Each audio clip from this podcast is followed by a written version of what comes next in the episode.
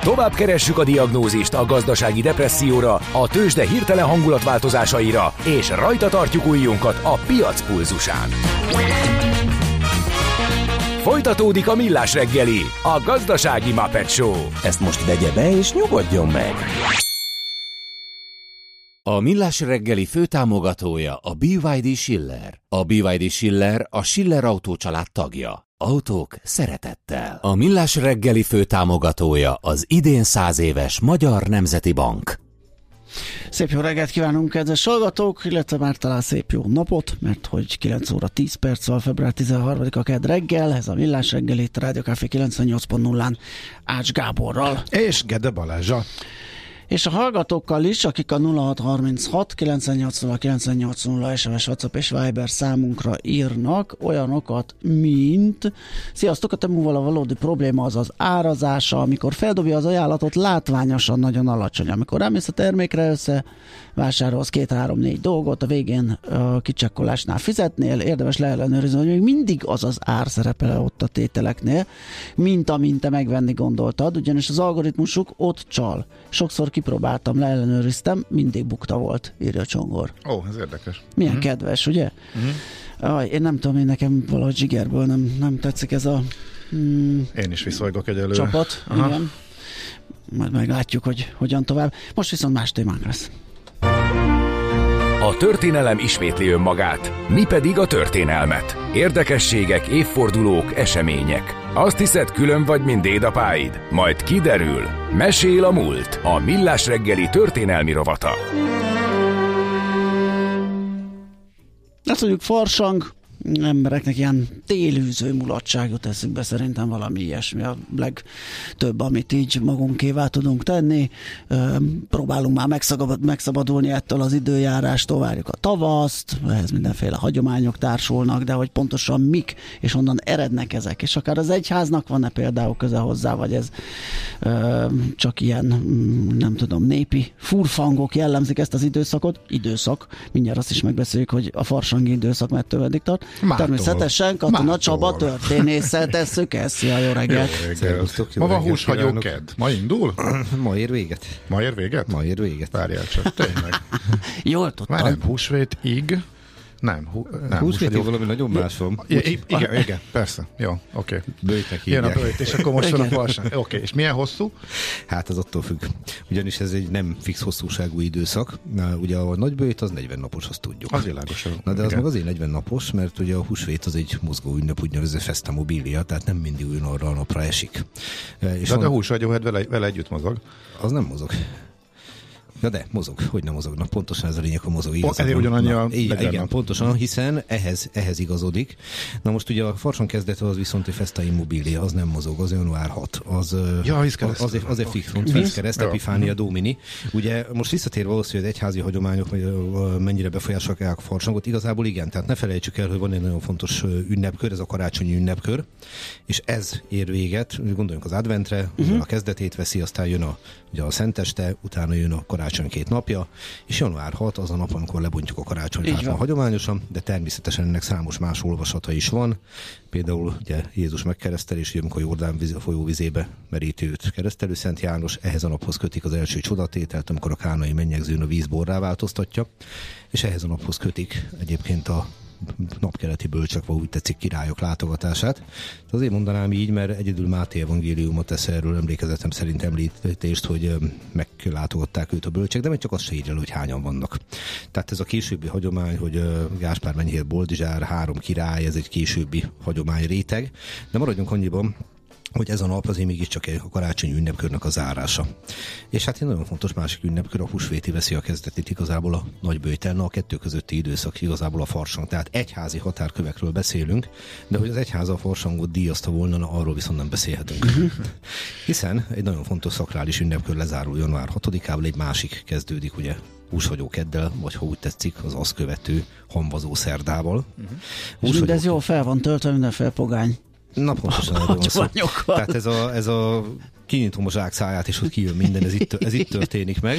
Ugye van ennek természetesen ókori hagyománya, már ókori Rómában is ünnepelték, ugye Saturnus Istent, a bukott Istent, Jupiter apját, ugye, ugye a Saturnáliával, uh-huh. aminek a lényege az volt, hogy ez több napos ünnep volt, amikor a társadalom alsóbb rétegei azok szabadosabban viselkedtek. Hát vannak olyan leírások, hogy a urak kiszolgálták a szolgáikat, maradjunk annyi, hogy ez inkább talán csak a csengetett Milord egyik epizódjába fordulhatott elő. Igen, nekem is mindig furcsa volt. Hogy Igen, mert azért hogy...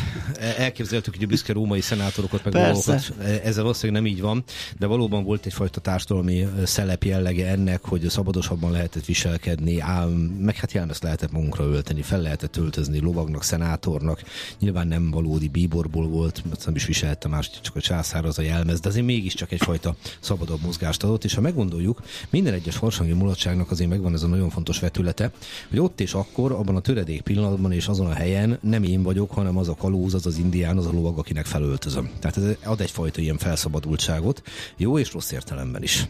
Na most a következő a helyzet, hogy ezek a farsangi mulatságok, és most akkor beszélünk a középkorról, ahol már azért hajlamosak voltak ezt farsangnak hívni, ugye ez mi német eredetű szót vettünk át, a faste a bőjtöt jelenti, az aussánk pedig a kimérést, és ebből lett a fassánk német szó, ahol ezt a két esből mi betoldottunk egy erbetűt, ugye doktor, dottore, tehát lehet ilyeneket látni más nyelvek közötti átmeneteknél is. Nos, gyakorlatilag az azt jelentette, hogy valóban egy ilyen féktelen, topzódó ünnepség veszi a kezdetét.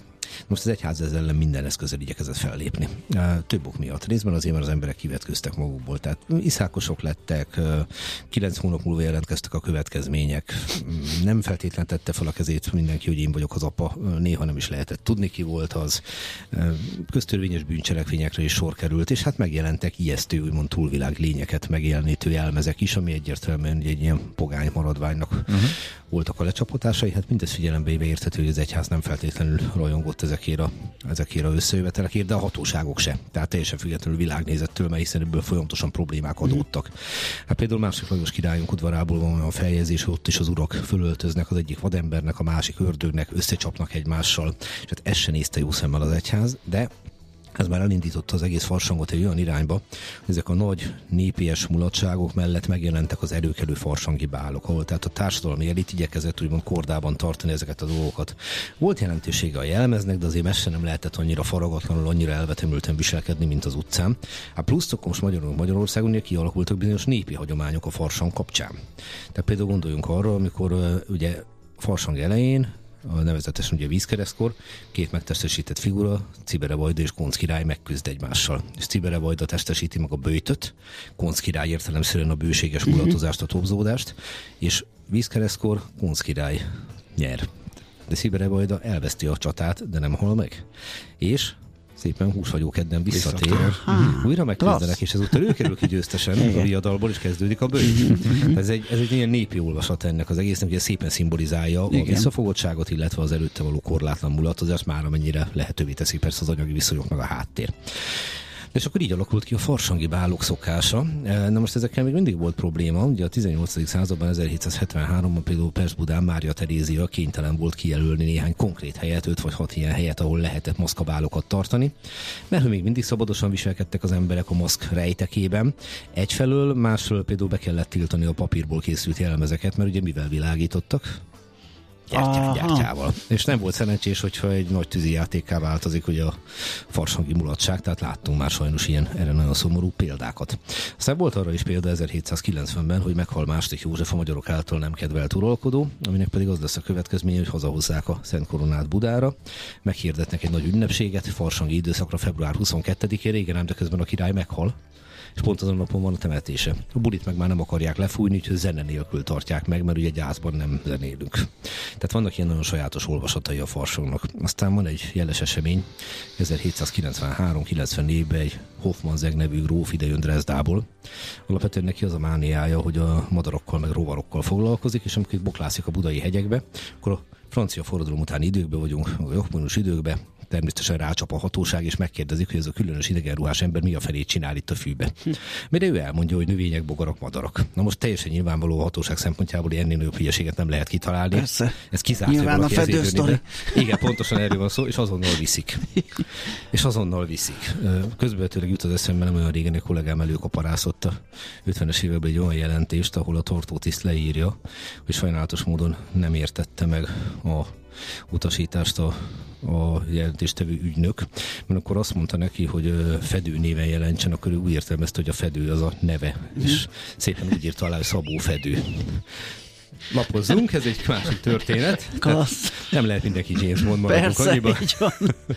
Visszatérve ide, szegény Hoffman elviszik, és hát, de ő állítja, hogy azért mégiscsak egy arisztokrata Dresdából, és zsanakodni kezdenek, hogy mi van, ha az, tehát akkor nem kéne különösebben szadízni őt. Ebből az következik, hogy szavát adja, hogy nem szökik meg, és rendkívüli módon élvezi a Magyarországon tar- töltött időszakát, és tőle hoztam idézeteket, mert hogy eljut egy farsangi bálba a következőket írja, legyünk büszkék. Azt mondja, hogy nincs megelégedve ugyan a jelmezekkel, idézem. Mi sem hasonlít inkább egymáshoz, mint ilyen mulatságok. Itt nem vehetné észre semmi feltűnőt, olyat, ami nálunk is ne lenne megengedve. És itt jön a hungarikum. Mivel a sarkantyú nemzeti viselethez tartozik, tehát az állatos bálba is sarkantyús csizmával jönnek. Természetes tehát, hogy kivált az itteni igen heves tánc közben sok ruhát összetépnek, s a nőbokáit meg megsértik, s ha bár belátják ennek illetlen voltát, mégsem hagynak fel vele. Tehát így a nemzeti érzés dominál Igen. a gyakorlatiasság fölött. Ugye leírja azt, hogy a jelmez az igazán jelképessé vált. Tehát már nem töltöm az időt azzal, hogy komplet jelmezt töltsek magamra, hanem inkább csak egy-egy jelkép jelenik meg. Mm-hmm. Gondoljunk azokra azokra a filmekből állatos jelentek, amikor már csak kis maszk van Igen. valaki előtt. Különben éppen nincs kötelezve senki, hogy állatosan jelenjék meg. Egy papírlapocska vagy egy kártya a kalapon és a főkötőn már tökéletesen elég a metamorfózishoz, és ez is tulajdonképpen csak a nádor véget van, hogy ne feszélyezze őt, ha a jelenlevők az irányában való szertartásoság alól felmentik magukat. A feltűnően szép fantáziamaszkok igen ritkák. De mire volt a legbüszkébb? Nem emlékszem, hogy a világ valamely helyén egyszerre ennyi sok szép nőt lehetne együtt látni, mint itt. Dresda és Lipcse mellett elbújhatnak. Hát, így megdicsérni Magyarországot, lássuk Igen. be. Nagyon szép dolog. Na ez viszont tényleg a farsang egy másik olvasata, és aztán a reformkorban, hogy haladjunk előre az időben, egy Karl Emmerling nevű úriember béreli a Vigadónak a elődépületét, hogy a Redútot. Itt vannak a legmenőbb bálok. Nő már meg tud olyat csinálni, hogy meg lehet nála rendelni a jelmezt, és akkor megérkezik a kedves vendég, és mennyivel egyszerűbb úgy ah, kész jelmezzel dolgozni. De és a legnagyobb sztori, ami ide kötődik, az talán 1840, ha jól emlékszem, Párizsból megrendeli a jelmezeket, nem is volna ezzel semmi gond az ég egy a világon, de valamiért elterjedt a hír, hogy világvége van. Hát, vagy lesz. Akkor is elterjedt? Hát, de lényeg az, hogy elterjedt, és sajnos a jelmez készítője ezt elhitte. És hát nem küldte a jelmez, mondná, hogy hát minek, hát jön a világvége. És a Emberling meg az ő jelezte neki levélben, hogy hát úgy várná a jelmezeket, mire az írta neki, hogy de hát világvége van. Emberling meg visszaírt, hogy tegyük fel, hogy mégse. Tehát akkor úgy örülne neki, hogy jönnék a jelmezek, hát a jelmezek nem jöttek meg.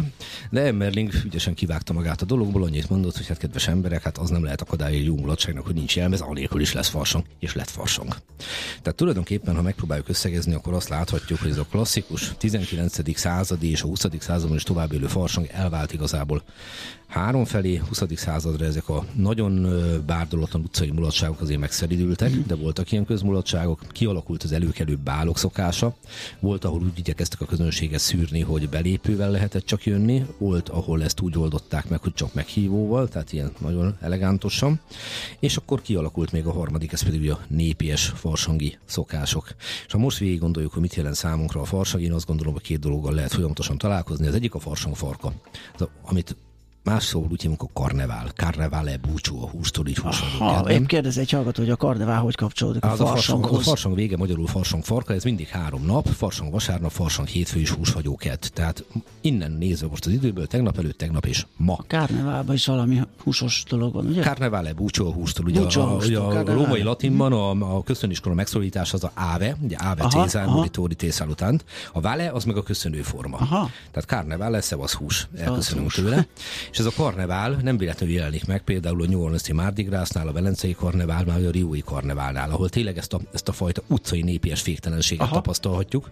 Van, ahol egy jóval kötötte formába, ez Velence, ahol minden egyes maxnak meg jelmeznek konkrét jelentése van, konkrét karaktereket jelenítenek meg, tehát kialakult egy ilyen kánon. Hát a Rio az egy picit szabadabban kezeli a öltözködést uh, is, meg hát, jó, kicsit mások az éghajlati viszonyok, tehát itt sok minden játszik. Igen, praktikus. Tehát, igen, ez az egyik, ahol ma találkozhatunk vele, a másik pedig hát az a farsang tapasztalatom szerint ma már inkább a gyermekek mulatságává szelidült. És akkor azt láthatjuk, hogy az iskolai farsangok azok, ahol régen hófehérkének öltöztek, most meg inkább, tudom Darth Vadernek, vagy Pikachu-nak, vagy jóisten tudja minek. Igen. Nincs Zsákos semmi baj. Így van, pontosan, mert hogy a farsang az mindig is lekövette az aktuális divatokat, tehát amikor hallom azt, hogy jaj, jaj, már nem úgy öltöznek a gyerekek, hogy régen, persze, hogy nem, mert akkor azok a mesék voltak, a menők most meg ezek. Hát körülbelül ennyi.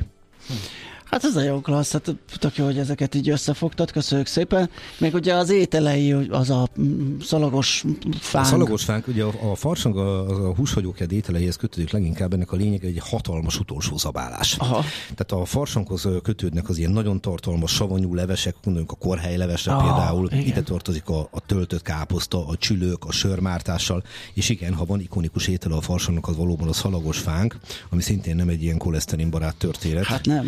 Mert Főleg, ha a, a, ezeket az előbb felsoroltakat kupakoljuk le vele, ugye? Igen, és gondoljuk bele a, a végig azt, hogy van egy alapvetően hedonista életfelfogású ember, aki pontosan tudja, hogy mielő hívő, a bőjtöt is komolyan fogja venni. Ugye a bőjtnek a lényege a lemondás. Tehát én nem szeretem az uborkát, és nem eszem uborkát bőjtbe, az nem lemondás. Igen. Na és akkor így viszont lemondás, hogy erről lemondok, és ezért van az, hogy húshagyóketkor még egy utolsó hatalmas erezd a hajamat, mármint hogy a gasztronómia szintjén, és ezért van az, hogy ezek az ételek kerülnek az előtérbe. De szokták azt mondani, hogy még az a előhető farsonfarka három nap, mert másnaposság ellen se rosszak ezek. Igen, egy picit akarat még rá lehet húzni. És aztán mehetünk hombazunk szerda felé, de az meg egy másik történet. Még egy dolgot gyorsan tegyünk tisztába, a hallgató írta, hogy akárhogy is számolja, és évek óta nem érti. nap, hogy... igen, mert hogy keddé, meg húsvét, vasárnap, ugye az nem jön ki 40-re. Mert a, de a vasárnapok nincsenek benne, de hogy miért is, vagy hogy, hogy van ez? Ugye nem számolja bele az egyház a vasárnapokat. Tényleg? Azt hiszem, hogy ezért, igen. Lehet. Ebben nem merültem el, de egy mm-hmm. biztos, hogy ez a 40 nap ez, ez túlkereknek tűnik. De egyébként úgy jön ki, 6 x 36, és akkor még szerda csütörtök péntek igen, szombat. Igen, igen, igen. igen. igen azzal meg vagyunk. Vagy, ah, meg. Csak igen. meg kéne fejteni hát, a hát képletet. Van a, a nettó, maga bruttó. Igen, Köszönjük. Nettó, nettóban nincsen benne a vasárnap, de akkor azt megnézzük, hogy miért, meg hogy Ez abszolút jó volt a végére. Csaba, nagyon köszi ismét, hogy beugrottál hozzánk. Köszönöm, hogy itt lehettem. Katona Csaba történész volt a vendégünk, és a farsangról beszélgettünk vele. Mesél a múlt. Történelmi érdekességek, sorsok, életutak a millás reggeliben. Tőzsdei és pénzügyi hírek első kézből a Rádiókafén, az Equilor befektetési ZRT-től. Equilor, 1990 óta a befektetések szakértője. És Delgráv üzletkötő a vonatúsó, igen. Szia, jó reggelt! Sziasztok, jó reggelt, üdvözlöm a hallgatókat! Na nézzük, hogyan állunk így a tőzsdénk, meg Európa.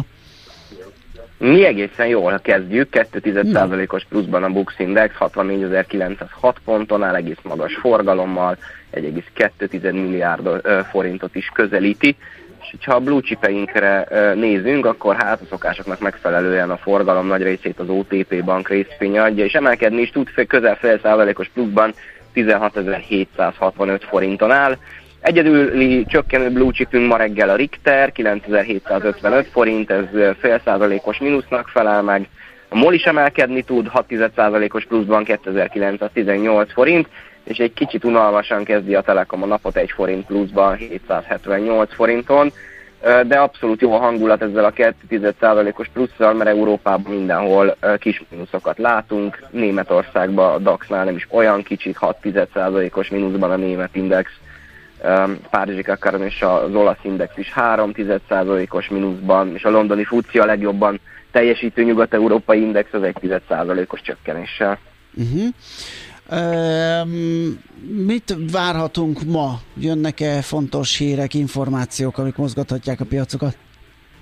Igen, a hét egyik legfontosabb adat a mai nap fog érkezni, délután magyar idő szerint fél háromkor. Infláció érkezik az Egyesült Államokból, abszolút ez a legfontosabb. Kevésbé fontos talán régióba érdekes adat, hogy ma magyar idő szerint 2 órakor a Román jegybank kamat döntőülést tart, ott a kamat tartása várakozás 7%-on. Ez a két adat, amire kiemelten fogunk figyelni a mai nap. Uh-huh. Forint piacon mi újság, meg általában a devizáknál, vagy a nagyobb devizáknál? Forint piacon egyébként olyan nagy mozgás nincs a reggeli kereskedésben, a tegnapi kereskedés csendességét folytatja a forintunk, egy euróért jelen pillanatban 387 forintot, egy dollárért pedig 359 forint 50 fillért kell fizetni a bankközi devizapiacon. A nagyobb keresztekben is jellemző némi kivárás, valószínűleg a délutáni infláció adat jobban megmozdíthatja a devizapiacot is. 1,0765 egyébként az euró-dollár, itt is 1 on belül vagyunk. Na, ott lesznek nagy rángások az adatra, az biztos akármi lesz az. Jó van, oké, okay, figyelünk, köszi szépen a beszámolódat, jó munkát kívánunk! Szép napot, sziasztok! Szia! Deák Dávid üzletkötő számolt be nekünk a tőzsdék állásáról. Képzeld el, a hallgató beírása nyomán ismét elvégeztem a múlt heti tesztet.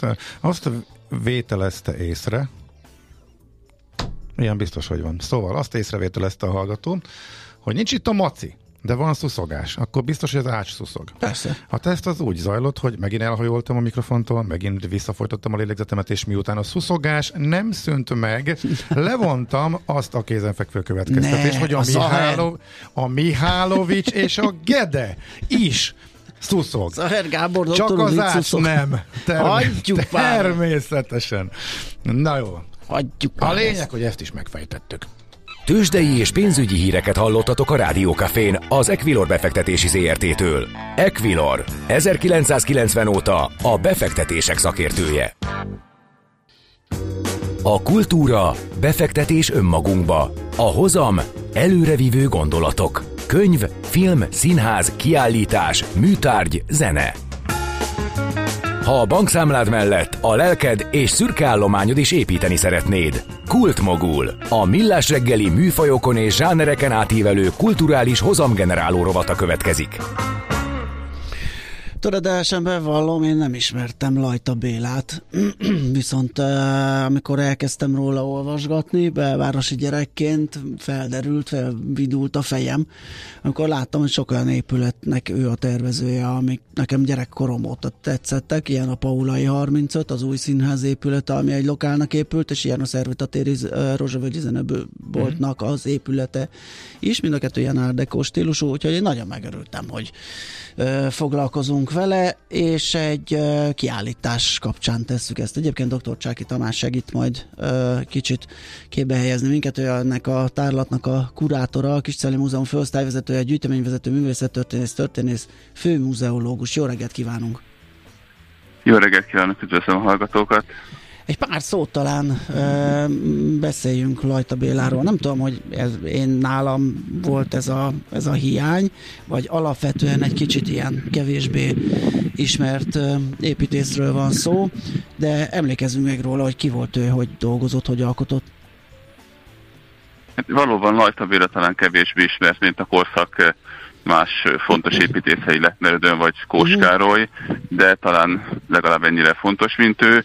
Ugye elég rövid karrier jutott neki részül, 1890 73-ban született, és 1899 és 16 között alkotta műveit, amelyek hát nagyon jelentős része olyan közé, kisebb középület volt, kórházak, iskolák, nagyon sok síremléket tervezett, és néhány bérházat is a belvárosban, amelyek talán nem kerülnek be a turisztikai kiadványokba, vagy a művészettörténeti könyvek címlapjaira, de, de nagyon fontosak voltak a korszakban, és hát rajta tényleg a Lechneri szecessziótól egészen a modernizmusig nagyon sok mindent kipróbált, és, és, és magas szinten művelt a pályája során, hogy említette, az Deco is egyike volt azok közül a stílusoknak, amit, amit ő tulajdonképpen meghonosított Magyarországon. Igen, tarkítva ilyen kis népművészeti motivumokkal, időnként még például, amit említett, hogy a Rözsavölgyi háznak is számos, ott a kapu fölött van egy ilyen üveg intarzia szerűség, az erkély széle, ilyen nagyon érdekes, nagyon szép díszítő elemekkel van tarkítva, ez is talán az ő munkásságának a védjegye volt, igaz? Igaz, bár ami ott a kapu fölött van, az egy másolat, ami nem túl szerencsés, de hogyha följebb néz az ember egészen a főpárkányra, ott legalább az eredetivel egyető másolatokat talál. E, tehát ezek, Lata ugye a nemzetközi építészet mindenféle újdonságára is nyitott volt, de a népművészet, magyar népművészetet, illetve a magyarországi, mert ezek tulajdonképpen szlovák minták, amiket ott látunk, e, nagyon sokféle forrását végigkutatta, végignézte, és, és egész különleges motivumokat használt föl népi fafaragásokból, hímzésekből, vakolatdíszekből, a házain. Uh-huh. A Kistelyi Múzeumban ugye április végéig uh, látogatható ez az időszaki kiállítás, ott hogy jelenik meg az ő munkássága, mire számíthat az oda látogató? Igyekeztünk változatos anyagon bemutatni a munkásságát, tehát nem csak terveket vagy fotókat Aha. lát, hanem például látja az eredeti kerámia fízeket onnan a szervitatérről, az ő gyűjteményének a néprajzi darabjait, de lát sok bútort, amelyeket ő tervezett, tehát egy nagyon változatos anyagot próbáltunk. A Vasutcai iskola erről talán nem volt szó, talán a legfontosabb és legjobban megmaradt épülete, annak eredeti berendezési tárgyait is, de egy-egyes nagy terveit is bemutatjuk. Tehát uh, igyekeztünk uh, hát megmutatni a teljes spektrumát az ő működésének. Mikor nyílik vagy nyitott a kiállítás? Mikor látogatható? Tavaly december végén nyitott, és április 28-áig látogatható a kiállítás. És ez a 150, ez az ő születésének a évfordulója? Ami az Igen, a, tehát ez egy... kiállításnak? Igen, tehát 1873-ban született, ugyan nem decemberben, hanem januárban, de még éppen elcsíptük a jubileum évet, és hát most már tulajdonképpen a 151. évben járunk, de talán ez nem fogja zavarni a látogatókat. Uh-huh. Kicsit történészként hadd kérdezem, hogy ő a maga korában ismert és elismert volt, vagy eh, inkább ugye az utókor eh, emlékezik rá, mármint szakmabeliek elsősorban eh, a, annak megfelelően, amit ő alkotott elért?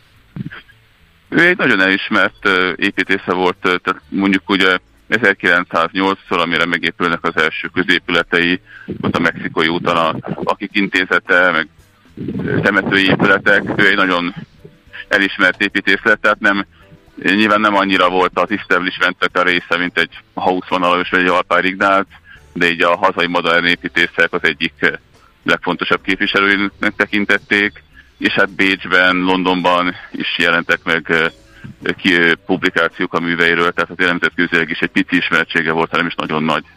Uh-huh. Oké. Okay. Ki a látogatóközönség? Mennyire szakmai egy ilyen kiállítás, és mennyire a tök laikus látogató is betéved egy ilyen helyre?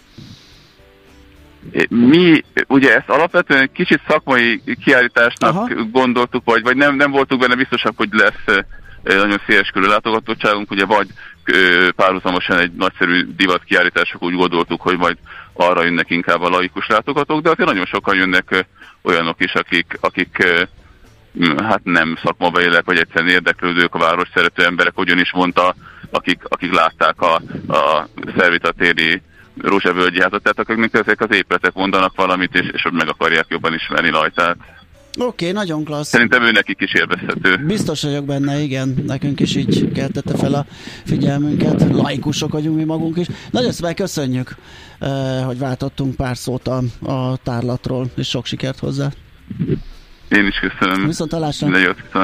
Dr. Csáki Tamással a Kis Celli Múzeumban látható kiállítás kurátorával, a Lajta Béla 150 kurátorával beszélgettünk, főosztályvezetője a múzeumnak, gyűjteményvezető, művészettörténész, történész, főmuzeológus. A Millás reggeli műfajokon és zsánereken átívelő kulturális hozamgeneráló rovat hangzott el. Fektes be magadba, kulturálódj! Az élet nem más, mint kockázat. Millás reggeli Na, még néhány dolgot tisztába teszünk itt a végen, illetve a reakciókra nem reagálunk. Szóval a nagybőjti időszakra eső vasárnapokat azért nem tekinti az egyház bőjti napnak, és így jön ki az, hogy 40 eh, napos a húshagyó keddet követő hanvazó szerdán induló és húsvétig tartó nagybőjt, mert Vasárnap Krisztus feltámadásának emlékünnepe, és az nem számít uh-huh. emiatt bőjti napnak. Tudtuk meg, olvastunk utána. Ez egy jó ki lett ezt találva. De, igen, jó ki lett ezt találva. Jézus 40 napja a pusztába egy végtébe bőjtől, de azért mi igen, Vasárnap egy kicsit egy kis húslevesre megszakítjuk ezt a dolgot. És azért kellett 40 napra kihozni, mert 40 is a magic number. Igen. Addig tartott a vízözön, addig vándorolt a zsidó nép a pusztában, e, azt mondja Jónás proféta is 40 napos kegyelemidőt hirdetett a bűnös városnak, e, meg e, ugye Jézus is uh-huh. 40 napot beütölt a pusztában, szóval vízözön, igen, ezek miatt, és akkor így, így, így megoldódott. Értem. Tök, tök jó. Klassz. Arra is jött egy észrevétel, hogy az AI szuszog. Az AI szuszog, igen. Nem meg, hogy a, hogy a babakötvény, ez Andinak is szólt, mert ugye a hírekben ő mondogatta, mi csak a műsor elején foglalkoztunk vele, hogy nem érdemes hónapra bontani, tehát hogy a havi 100 évi, évi 1,2 millió, 1 millió 200 ezer forint a limit, amire a friss semmiből érkezett egy éjszakai közlönyben megjelent, és ma reggel illetve lépett változtatás alapján mostantól számítani kell. Valóban így van, csak miután ez elvileg és elméletileg egy gyerekek számára létrehozott, illetve a szülők, gyerekek számára előtakaroskodást segítő konstrukció, az reális, és azt is ajánlják, hogy havi szinten fizessen be az ember. És korábban azért kellett havi szinten számolni, mert az állami támogatást az pontosan a 120 ezeres éves befizetéssel, tehát a 10 ezeres befizetéssel lehet kimaxolni és akkor ez így megmaradt. Ha valaki utolsó pillanatban befizeti uh, a december végén az 1 millió kettőt, az be lehet. Ez kétségkívül így van, tehát ebből a szempontból jogos, hogy nem érdemes havi szintre bontani. Úgyhogy nincs nagy jelentőség annak, hogy most havi uh, havonta fizetjük be, vagy akár egybe is lehet. Lényeg az, hogy egy naptár évben 1,2 milliónál többet mostantól nem lehet befizetni a baba kötvényre. És még egy hallgató írta, amikor meghallotta Katona Csabát, hogy este jegyen van Csabára. Igen, Katona Csabára van jegye. És megkérdeztük, és ő is mosolygott egy nagyon... Ami szabadkőműveses. Szabadkőműveses előadása van az Csabának. Úgyhogy valóban. Oké. Okay. Köszönjük a figyelmet, hátadjuk a terepet Schmidt ő mond nektek híreket, utána pedig eh, pont jókor Fehér Mariannal velünk pedig majd holnap találkoztok élőben fél héttől, előtte hattól ismétlés. Azt hiszem én jövök a Mihálovics medve Andrással. Valószínűleg, mert én nem. Na, akkor dupla szuszogás várható.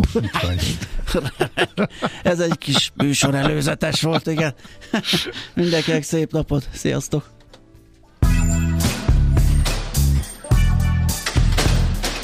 Már a véget ért ugyan a műszak, az ügyelet azonban mindig tart. A sürgősségi és félig zárt osztályon holnap reggel újra megtöltjük a kávésbögréket, és felvesszük a piaci stetoszkópot. Addig is keressetek minket közösségi rendelőnkben a Facebookon, a mai adás podcastjét pedig a rádiókafé 98hu és millásreggeli.hu oldalakon, a Spotify-on és a Google Podcast-en. Millás reggeli. A Rádiókafé gazdasági Show-ja. Két dologban bízhatsz.